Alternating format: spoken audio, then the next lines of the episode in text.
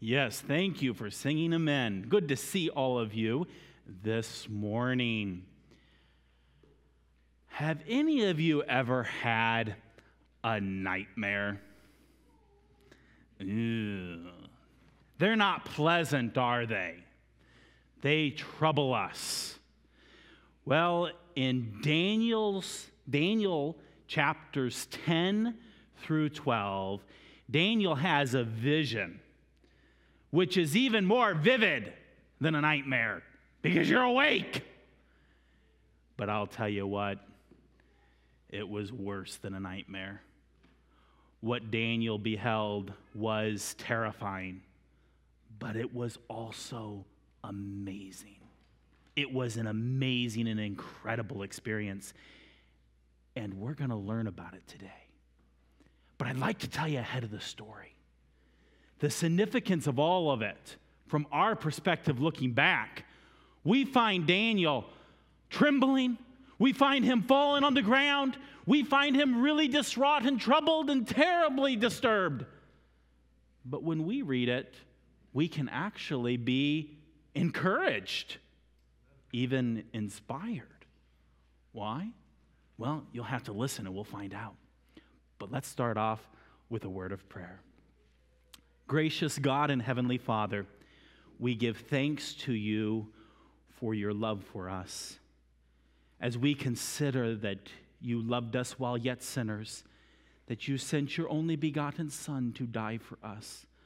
O oh Lord Jesus, your great love demonstrated to us in your gift of yourself. And so we feel, we know we are beloved. And Lord Jesus, go before us, we pray this morning as we look at this vision, this final vision of Daniel.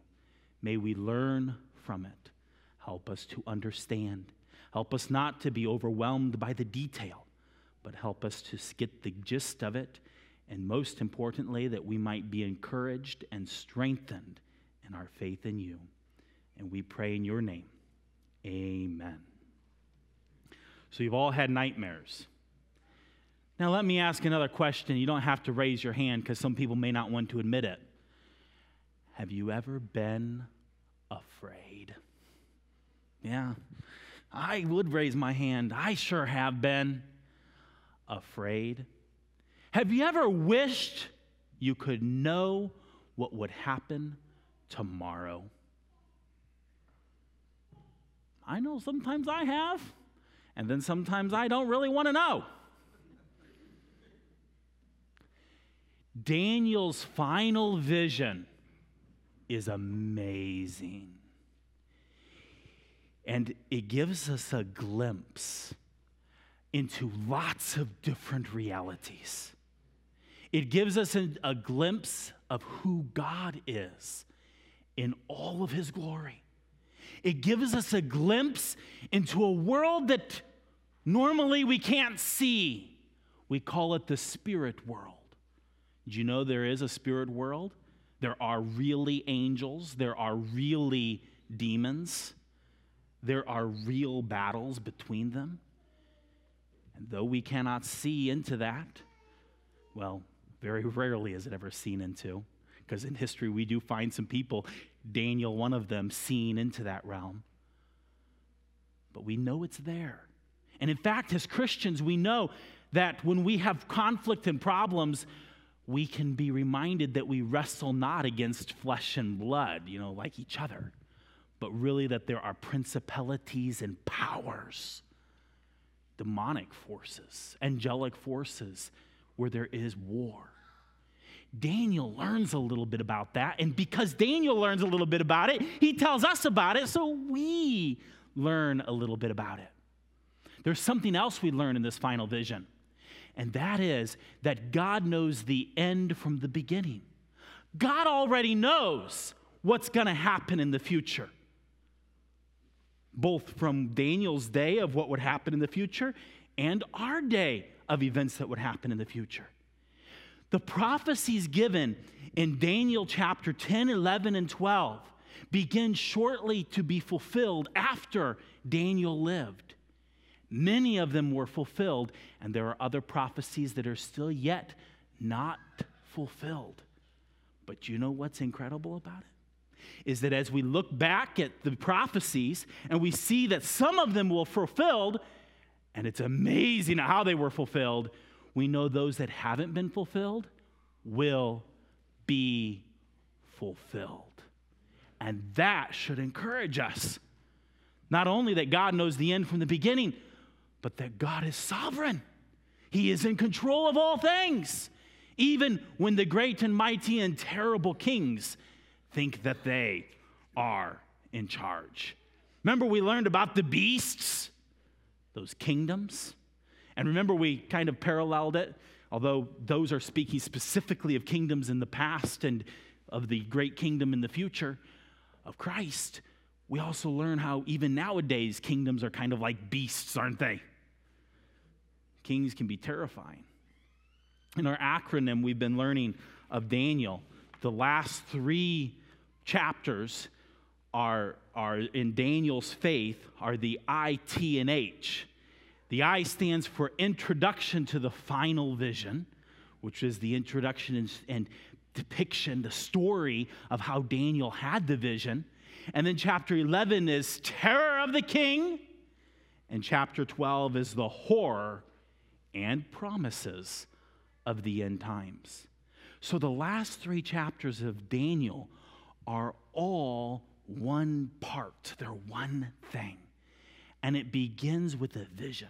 But before we get into it, let me introduce to you some of the people that we will meet in these chapters. Daniel, first of all, you all know who he is, right? He's the prophet.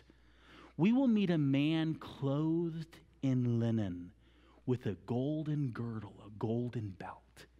He is Jesus Christ. We sometimes refer to him as a theophany, which is a manifestation of God, a fancy word that means God being shown forth. The manifestation of God, a theophany. The pre incarnate, before Jesus became a man, he appeared in the form of a man, a man clothed in linen. We find an angel named Michael, who is said to be the prince of Daniel's people, the prince of Israel. He's an angel, a mighty angel. He doesn't only appear in Daniel, but we find him several times in the Bible, and he's always doing and work in a ministry, sometimes even warfare, in and in relation to the nation of Israel. We find someone called the Prince of Persia as we compare it and look at it and study it, we come to a conclusion that the prince of Persia is a demonic king, a demon, with whom Michael had war, with whom the man clothed in linen was withstood for a period of time. We're going to talk about that in a little while. And then we have throughout Daniel chapter 11 a whole bunch of kings. We have kings of the north and kings of the south. The kings of the south are kings from Egypt, and the kings of the north are kings from Syria. And we learn about ancient kings, which weren't ancient in the days of Daniel. In fact, they were yet future. And we find out of how they relate to each other. And there's lots of detail. You should have received an email right as Bible hour started this morning, at least that's when I scheduled for it to be sent, which has a document for you that is an outline of Daniel chapter 11. And I'll be really candid with you. I have had to resist the, the excitement to go through this verse by verse with all of you, but I'm afraid some of you would fall asleep. So I'm not going to do that. But I want you to have it because some of you I know will be excited like me about it. And actually, I hope all of you will take time to actually read it. Because if you want to be wise men, for wise men still seek him, you will want to be able to understand these prophecies and the historical fulfillment of them. So, here is just so that you know what it is. It's basically just a brief overview outline of Daniel chapter 11, the first part of it summarizing the fulfillment of it in the Kings. And then it's a parallel. So on one side of the page, you have the verses from Daniel 11. And on the other side of the page, you have a record of how that prophecy was fulfilled in history. And it's a really interesting interesting parallel. And so you should all have a copy of it in your email. And if you do want a printed copy, I printed 10 copies that are back there at the Welcome Center. So first come, first serve. But if you don't get one and you don't get the email, come see me, I'll get you a copy. And this is really intriguing because it will help you to understand who some of these people are. You might have heard of some famous people in history. You ever heard of Alexander the Great? Alexander the Great. He's never named in the Bible, but he sure is described. We already met him on that goat with the one notable horn. That notable horn was the first king of Greece, Alexander the Great. We find out here in Daniel chapter 11 prophecies again, more prophecies about Alexander the Great. Now, here we're talking about Alexander the Great, and we think of Alexander the Great as this guy who lived a long, long, long, long, long time ago. Well, when Daniel chapter 11 was written, Alexander the Great wasn't even born. And all of it is yet future. You've perhaps heard of other famous people in history, like Antiochus Epiphanes. Now, he's pretty famous this time of year because he's a monster. And you know of the holiday that's this month? Did you know there's a holiday this month that has to do with Antiochus Epiphanes? You're all thinking, huh? What's Christmas have to do with Antiochus Epiphanes? Nothing. But there's another holiday this month Hanukkah. Hanukkah, a holiday that the Jews celebrate. In the Bible, the New Testament, it's referred to as the Feast of Dedication. The Feast of Dedication. We call it Hanukkah today. And the history of Hanukkah is never recorded in the Bible. So, why am I talking about it? I said the history of Hanukkah is never recorded in the Bible, but the prophecies of Hanukkah are recorded in the Bible. We find in Daniel chapter 11 specific prophecies to the monster Antiochus Epiphanes, one of those kings of the north, and the terrible things that he did. And we also learn about the Maccabees. But we don't learn about the Maccabees. The Maccabees is a reference to a Jewish people who were called the Hammer, the Maccabees. And we don't know anything about the Maccabees, except we do. For in Daniel chapter 11, the Maccabees are prophesied and how they will interact with this king of the north, Antiochus Epiphanes. And again, these are events that are so ancient, some of us think it's boring history. I shouldn't say some of us. Don't know what I should say, because I don't think it's boring history. I think it's exciting history and fascinating to learn of it, especially. You know what makes it most exciting to me? I probably could care less about Hanukkah or the Feast of Dedication, except for the fact that it's prophesied in the book of Daniel. And that fact makes me obsessed, you might say, with the history of it because it's a fulfillment of prophecy. And when I learn about the fulfillment of prophecy, I learn that my God knows everything, even what is yet to come. And you know what that does for me? That encourages me, that strengthens me to know that in Him I can trust. I can hope in Him because He is sovereign. And not only does He know the future from the beginning, but he orchestrates all of the events together to accomplish his will in the kingdom of men. What's been the theme of the book of Daniel? Is that the Most High ruleth in the kingdom of men. Daniel hears about some of these kings and he just trembles. He's just terrified. He is horrified, and some of you might be too. But in all the end of it, there is great hope in the Most High God. Some other famous people. I wonder in your school, have you ever heard of a famous lady called Cleopatra? You ever heard of her? Yeah, some of you have heard of her. You might think, ooh, what's she? She's in the Bible? Well, she's not in the history of the Bible, but she's in the prophecy of the Bible. She's actually referenced here in Daniel chapter 11, and events of her are prophesied by Daniel. So, would you read in your history books? You could read in Daniel chapter 11 the prophecy of who these people are. And there's a lot of them. Have you read in the book of Revelation about the Antichrist? The Antichrist? You know, we don't meet the Antichrist for the first time in the New Testament. The first time we meet the Antichrist is in the Old Testament, and where a lot of the details are given about him are in the book of Daniel. Lots of fascinating history there. But in all of it, let's remember our God. Let's remember our God. We're not going to take a lot of time to go through Daniel chapter 11. That's the main reason I'm making this resource available to you because I want you to do it. It's kind of a little complicated, but that makes it all the more fun. And I encourage you to take the time to look through this outline. This was done, actually put together by my dad way back in 1982. You know, just before I was born, so you wonder why I got it in my blood. There it is. And so I encourage you to take a look at that and to review it. But would you take your Bibles and turn with me to Daniel chapter 10? This chapter is the introduction to the final vision.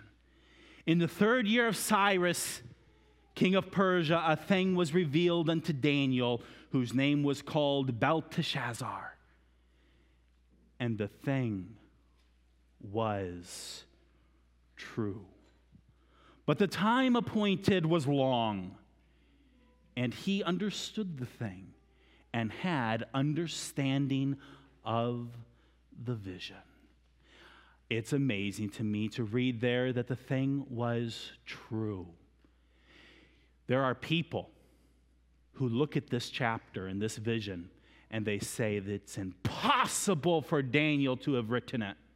You know why they say that? because they refuse to accept that it is true. that what is said right here in verse 1 is true. They refuse to accept that anyone could know the future before it happens. They refuse to accept that anyone could know the future before it happens. And so they absolutely deny chapter 10, verse 1. But we accept chapter 10, verse 1 as truth, which is evidenced when we see the rest of it all fulfilled. Daniel tells us that he was mourning for three full weeks, 21 days. Daniel was fasting, Daniel was praying, Daniel was mourning. And it seemed that no answer came. Have you ever prayed long for something and it seemed that no answer came. That was the case here for Daniel. But did you know that the moment that Daniel began to pray, a messenger was sent to him? A messenger was sent to him. But it took 21 days for that messenger to reach Daniel. We find that out because later that messenger tells Daniel so. Then, after three weeks, Daniel has a vision. He has a vision of him standing on the banks of a river. We find here the name of the river, Hiddekel, which is another name for the river, the, the Tigris, which is a river that flows through the region of Babylon, those two great rivers, the Tigris and the Euphrates. And Daniel finds himself on the bank of this river, and he has a vision of a man clothed in linen with a golden girdle. And this man tells Daniel that the moment that he began to pray, that, that he was sent to him. But he says there was a problem. The prince of Persia withstood me. Now you might be thinking, Wait a minute, Pastor. You said just a few minutes ago that the man clothed in linen was Jesus Christ, the Son of God. And now you're telling me that the prince of Persia, who some people think might have been a man, but most likely was a demon, withstood Jesus? That can't be possible. Jesus is God. And you know what? I would agree with you. But yet, there's some other interesting things. Because then it tells us this man clothed in linen says that Michael the angel came and helped me. And you might be saying, wait a minute again. Does Jesus need the help of angels? You know what? You're right. He doesn't need the help of angels. He can't be withstood by demons. But yet we find in the life of Jesus that Jesus actually was withstood by demons, the worst of demons, Satan himself. And we also find that Jesus talked of being ministered to by angels. In fact, in the very conflict that Jesus had with Satan in the wilderness, when that 40 days of temptation and problem and trial, that temptation concluded, do you know what the historical record tells us? That angels came and ministered to Jesus, which is absolutely amazing to think of that, that angels minister to Jesus, the Son of God. So we see here that Jesus allows himself to be withstood and he allows himself to be helped by mere angels. I think this is significant to us because it helps us to understand that there's a battle going on unseen. Remember Ephesians chapter 6? We wrestle not against flesh and blood, but against principalities and powers. There is a battle. Daniel got to see a little glimpse of this. The prince of Persia, he doesn't sound very nice, and he wasn't. He's a problem. You see, we look at this here in Daniel and we begin to understand things of even our world. Sometimes we see the enemies as these monstrous men. But if we look and understand Daniel better, we begin to realize that the monstrous men oftentimes have terrible demons working behind the scenes. And yet, in all of it, they are subject to the sovereignty of God. Absolutely amazing. But you know what? Daniel, in all of this, is terrified. I mean, he sees this vision of this man clothed in linen. Look at the descriptions here. He says in verse 5 Then I lifted up mine eyes and looked, and behold, a certain man clothed in linen, whose loins were girded with fine gold of Uphaz. His body also was like beryl, and his face as the appearance of lightning. And his eyes as lamps of fire, and his arms and his feet like in color to polished brass, and the voice of his words like the voice of a multitude. Now, there were a lot of people there with Daniel, but Daniel was the only one who saw the vision. And yet, when this man appeared, even though Daniel was the only one to see him, these other men that were standing about, they all fled, they all ran, and they went and they hid themselves. And Daniel was left there alone to see this vision. And it says that there remained in him no strength. In fact, we find that he finds himself on the ground. He's overwhelmed by the presence of this man before him. His face was to the ground.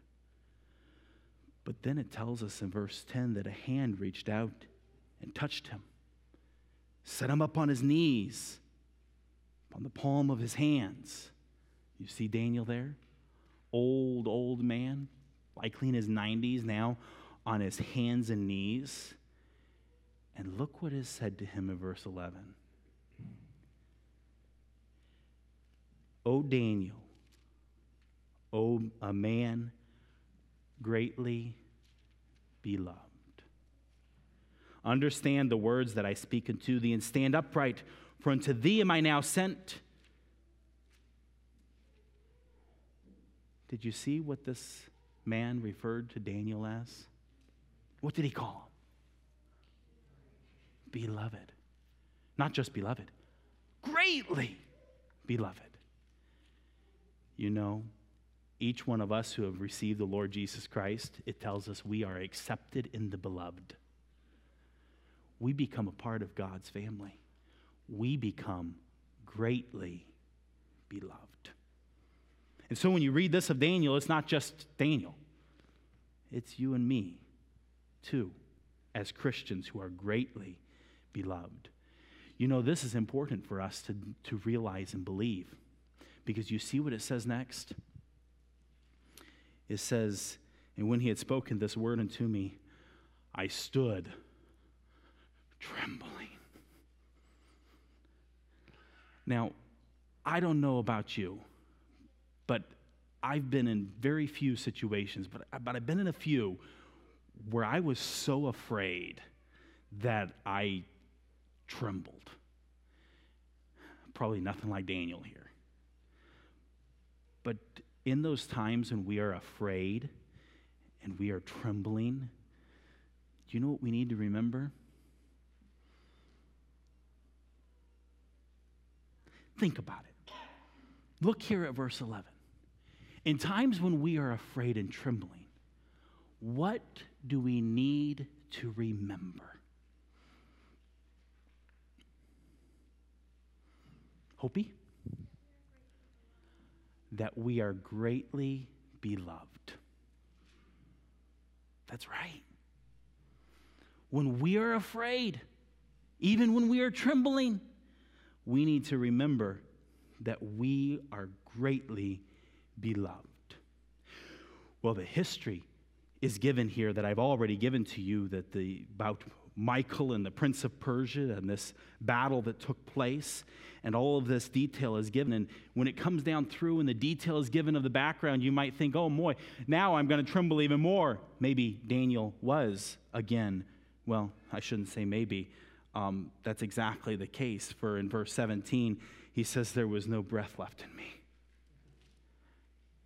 that's like saying it took his breath away you ever had your ta- breath taken away because you were scared? Well, what do you need to remember when your breath is taken away because you're scared? That you're greatly beloved. But you know what? I forget all the time. And I imagine maybe some of you do too. You know why I think some of you do too? Is because I really admire Daniel. And Daniel seemed to have forgotten in just a few minutes. Because here, this man clothed in linen told him, Oh, thou man greatly beloved. And it seems he forgot it because in verse 19, it said again, O man, greatly beloved, fear not. Peace be unto thee. Be strong, yea, be strong. Are you troubled? Are you afraid? Sometimes we worry about the future, don't we? And it's kind of sad because, really, as Americans, for the most part, we have it pretty good, don't we? There's not a lot to be really afraid of the future. Not really, especially comparatively to the rest of the world. What do we do when we're afraid? What would we do when we don't know what the future holds? Remember this, because I don't think this is recorded by Daniel just because Daniel found it helpful. I think it's recorded by Daniel so that we would find it helpful. So that when we are disturbed by the monsters of the world, we will remember that we are greatly beloved. We will remember that we have nothing to fear. And we will remember that there is peace with God. And we can have his peace, and we will remember that we can be strong because he is the one who gives us strength. Well, when this, Daniel had been reminded of this, do you see what it says there in verse 19? And when he had spoken unto me, I was strengthened and said, Let my Lord speak, for thou hast strengthened me. And then this man clothed in linen says, I'm not done battling the prince of Persia. That battle's still going on. In fact, he says, I'm going to give you a glimpse of it in the real world. Well, the spirit world's just as real as the physical world, but then he goes in in chapter 11 and begins to give history. He starts off by telling Daniel about some events Daniel already knew, but he gives him a glimpse into the inside. How many of you ever seen or been to an, an inauguration of a president? I've seen it, right? You ever seen an inauguration of a president? Did you see God standing next to him? Did you? Look at this inauguration described in Daniel chapter 11, verse 1. Also, I, in the first year of Darius the Mede, even I stood to confirm and to strengthen him. Boy, does that not change our perspective.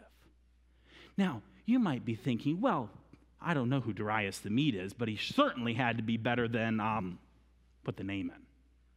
Certainly, God didn't stand there to confirm and strengthen. I don't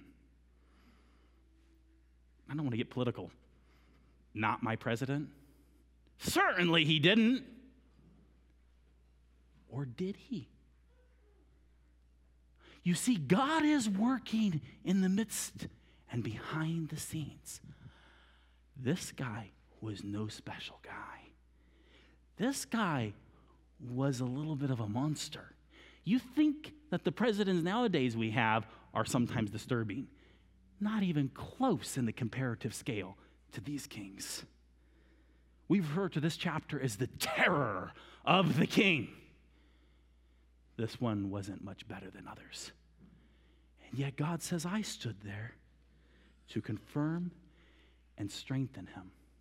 He makes that as a point because then he goes on. That's the history.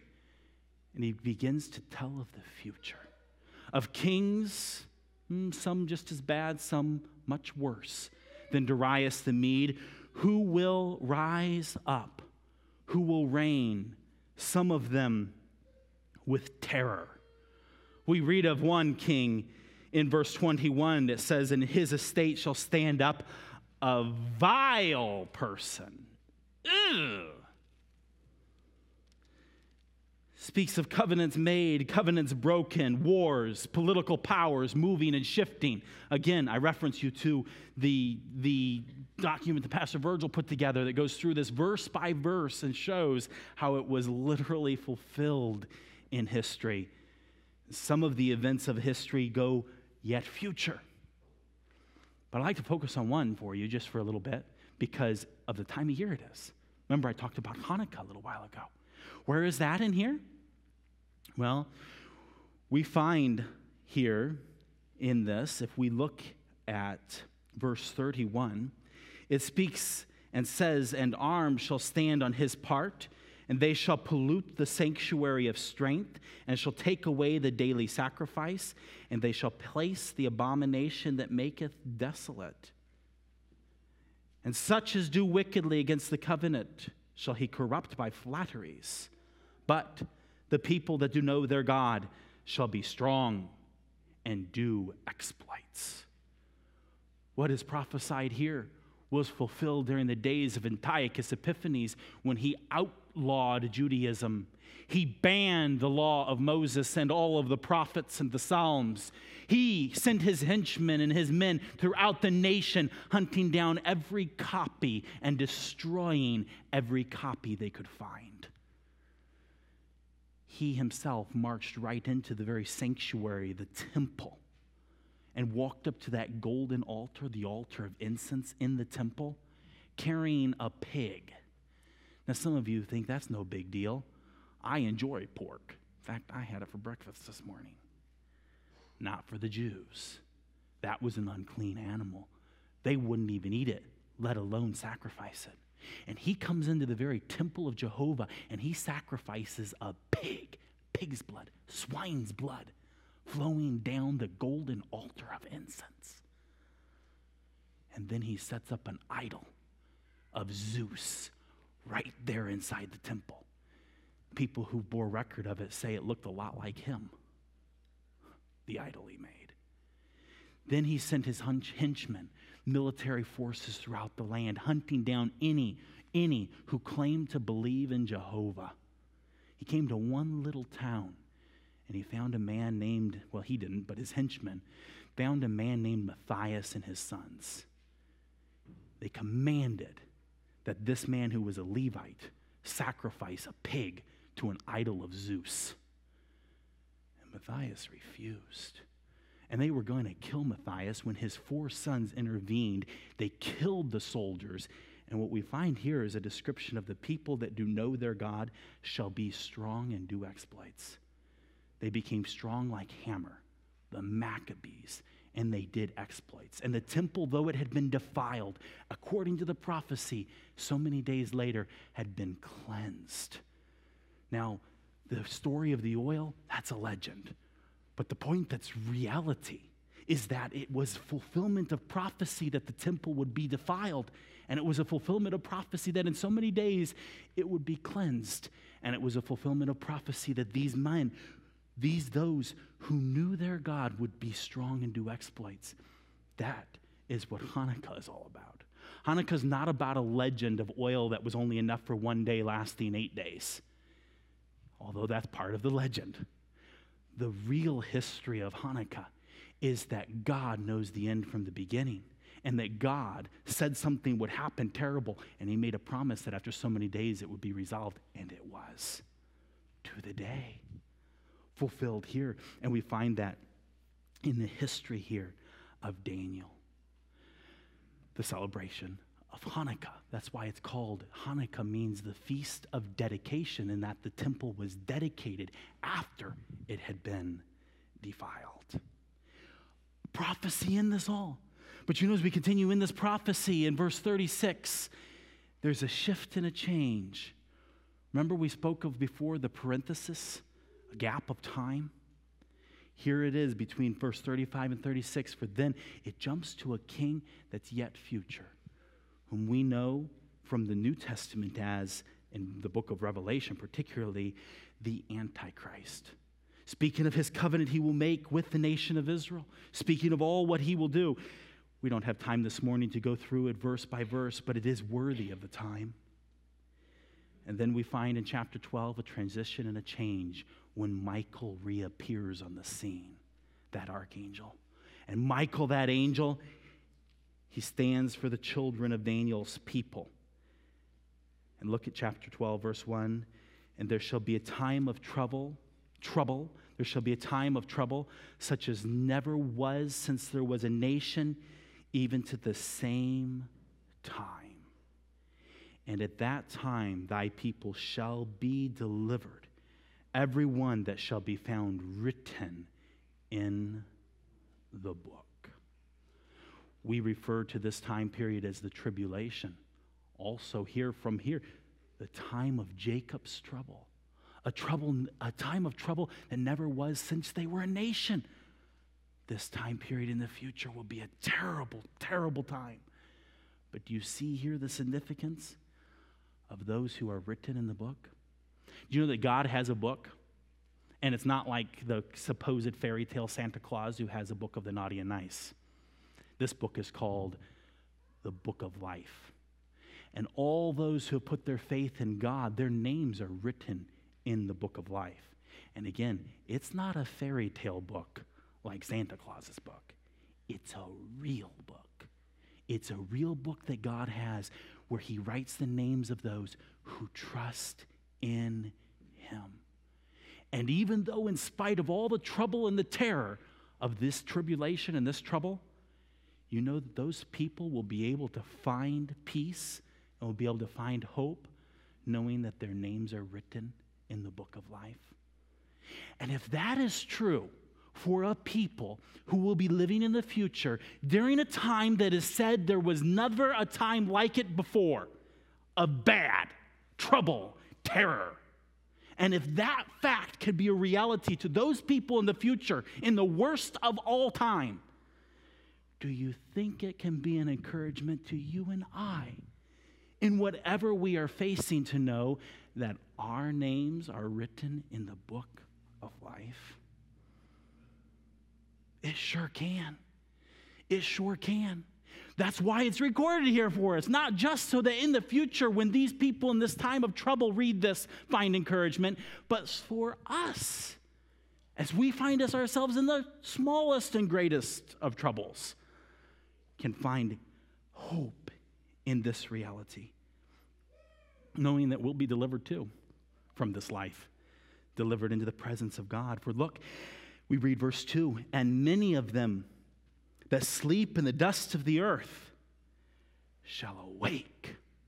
If anybody ever tells you that the resurrection wasn't taught in the Old Testament, it's not true. Here it is taught in the Old Testament. Those that sleep, those are dead in the dust of the earth. Dust thou shalt return. These are dead people. It is saying, Those that sleep in the dust of the earth shall awake. And there's a resurrection not only to heaven and everlasting life, but look what it says some to everlasting life, and some to shame and everlasting contempt. You see, we have all of this prophecy, a lot of detail of history, all kinds of future events and past events. But then we also see this prophecy of a resurrection. You know, every one of us will be resurrected. Every one of us. The question is will you be resurrected into everlasting life or into everlasting shame and contempt? Is your name in the book of life? That's how you are resurrected to everlasting life. This is exciting. Jesus came to earth. We celebrate that at Christmas time, don't we? He lived a perfect and sinless life, and then he gave his life for us. He showed us love. For whosoever believeth in him should not perish the everlasting shame and contempt, but have everlasting life. Believing in Jesus is how your name is written in the book of life. Believing in Jesus is how you are saved from being resurrected to everlasting shame and contempt to being resurrected to everlasting life. And that is good news. That's good news. The angel said to the shepherds, Good tidings we bring, glad tidings of great joy. We celebrate at Christmas glad tidings of great joy. Well, what do we do with this glad tidings of great joy? Look at verse 3. And they that be wise, do you want to be wise? I want to be wise. They that be wise shall shine as the brightness of the firmament. Describing of those who are resurrected everlasting life who are wise. And look what also they will do. They shall turn many to righteousness as the stars forever and ever. Are we sharing the good tidings of great joy with people? Are we sharing it so that they can turn to Jesus, turn to righteousness? Now, there is a whole lot more detail to these prophecies, and Daniel sure did want to know it, but at this point in the vision, it's interrupted. Daniel, you, you've got what you need. You've got what you need. Shut up the book, seal the prophecy. As time goes by, other prophets arise. The greatest prophet, Jesus, in Matthew 24 25, adds on to details, and we learn more about this prophecy. And then the Apostle John, in 80, 90 approximately, also gives to us further details of this prophecy. And we look to that day when it shall be fulfilled. And look then with me at verse 13 of chapter 12, the last verse. But go thou thy way, Daniel, Daniel, go thou thy way till the end be. For thou shalt rest and stand in thy lot at the end of days. Shortly after this, Daniel died. His rest But it says that he will stand in his lot. What's Daniel's lot? You know what it is? He's going to rest. He's going to sleep in the dust of the earth. That's where he's at right now. But the promise is made to him you will stand in thy lot. What's his lot? When he will be raised, awakened to everlasting life. Daniel trusted in God. What's your lot? What's your lot? Is your lot everlasting life or is your lot everlasting contempt? The lake of fire. Daniel had hope in his God, and even in death, he had hope. You might think of all these kings, the most dreadful of them all is death. You are kind of right. But Jesus has won the victory over death. He is victorious over death when he died and rose again. He laid down his life and he took it again. And when we believe in him, our lot is in him. Our lot is in him, Jesus, who is life. Believe on him, trust in him, hope in him, no matter how bad things get. Remember that as a Christian, as a believer, you are accepted in the beloved. You are his, greatly beloved. Lord Jesus, we thank you for your word. We thank you for this final vision you gave to Daniel. May it encourage us and challenge us. May we be not ashamed, but study to understand your word.